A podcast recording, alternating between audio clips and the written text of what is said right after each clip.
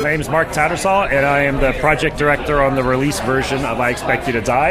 And this is Mike. Hello. Mike, say your last name so I don't Uh, Mike mispronounce it. Traficanti. Mike Traficanti, and he was the project director on the demo that we're demoing today. Awesome. So, what's I expect you to die? So, I Expect You to Die is a game where you are put in a position as a spy. And like any good spy, you get missions. And for our demo, the mission we have is you've been tasked with stealing Dr. Zor, the billionaire villain, his car out of a flying airplane. So you need to drive the car out of a flying airplane. And so the purpose of the game is we just kind of throw you in that seat, and it's really up to you to figure out the best way to do that or how to get it out. Um, the car has a lot of, I guess, anti theft deterrent devices and other security precautions, and it doesn't really want to be stolen. And so the car may or may not try to kill you in multiple different ways. And there's just a lot of other threats in the game as well. So, do you find the the tone of the game is it more like a 007 spy, or is it more like a Jazzpunk where it's kind of absurd? Do you try Well- to do? So we were sort of we were we were kind of going for uh, the 007 theme. Uh, what we found is that we sort we, we it's a very open game. You can do pretty much anything you want in there, and there are a few red herrings that you can just mess around with.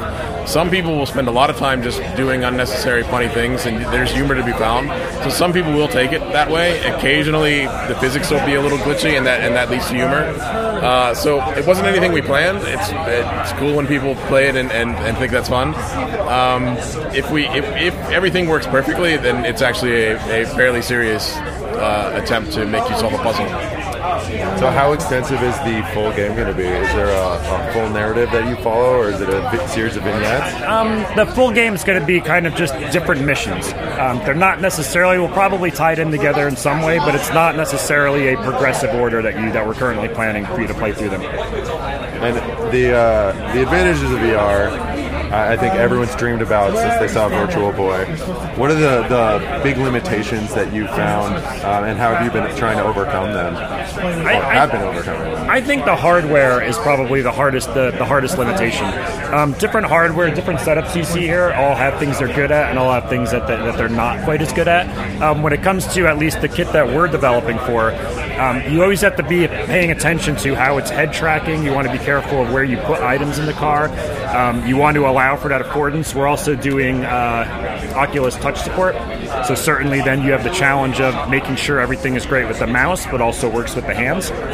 And so I don't know if you're familiar with the Oculus. Yeah, I actually, yeah, they're those guys, right? Uh, Are those no, the- that is the Vive. Oh, those are the Vive ones. yes, that's right. Okay. That is theirs is close to the Oculus Touch, but I don't think it's the actual controllers. But Okay, that's I very haven't used an similar. actual touch it. Are they the ones with like the round rings around? Yeah, They it's look got like the little ring. of, It's uh, got um, kind of a almost? trigger kind of thing. Yeah, yeah, okay, yeah, yeah, I have seen those. And yeah, so working around that, obviously there's technical limitations for performance as well. Um, the final game has to run at 90 frames a second all the time, so it's certainly Yeah, actually, challenging the- to when you're build stuff, the to build art and to build levels that way. Yeah. Um, but the biggest challenge is just people.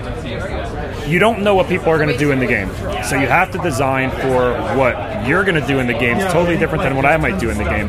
So we do tons and tons and tons of testing, and even in even while we're here, we will ask people questions about affordance, how they felt about objects when they grabbed something, did they feel they could use it every way they want, and we're constantly making changes as to how we address that.